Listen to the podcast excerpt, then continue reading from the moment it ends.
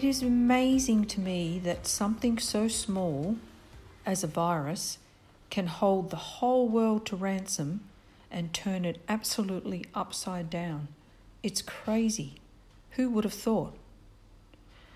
With the help of the public, doing the right thing for the most part, and following restrictions and guidelines and social distancing, we do seem to be making a difference in the right direction in Australia. We certainly don't want to experience the terrible circumstances of Italy and Spain or the UK and the USA. So, in the next couple, couple of weeks, it's really important that we stick to the program and don't give in to the frustration of feeling stuck and lacking the freedom to do what we want. Realize that it's not about us as individuals, it's about Australians as a whole and the wonderful people who work in our healthcare system that are putting their well-being on the line to care for others. I find with the current situation we find ourselves in that life as an artist has, in some small way, prepared me for it.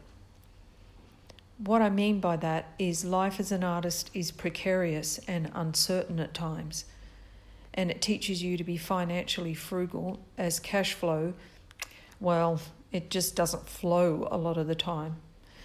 It teaches you to have faith in yourself that you will find a way through whatever problem that you come up against and that your creativity will support you, if not in a direct monetary way, then to help heal and give support when you need it, or to help someone that you know, help them to heal and support, give them support through difficult times.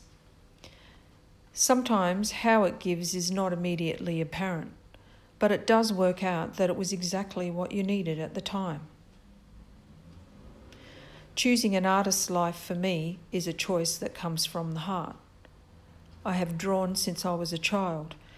It wasn't an unusual thing in our household to try your hand at being creative. Dad built whatever he wanted and fixed things and tinkered around with different creative projects. And Mum made our clothes and did drawings and paintings on a regular basis. And they both worked full time we were taught in the great Australian way to have a go at anything that we showed interest in. So it doesn't surprise me that in times of uncertainty and gravity that people have turned to making, baking, growing and creating to give themselves a stable point of reference in their lives. And when things are going a bit pear shaped in your life, you do find that you go back to the basic things that are really important to you. Starting next week, I would like to put up some basic drawing exercises and colour mixing videos over the next few weeks on Facebook to keep your hands busy and your mind creative.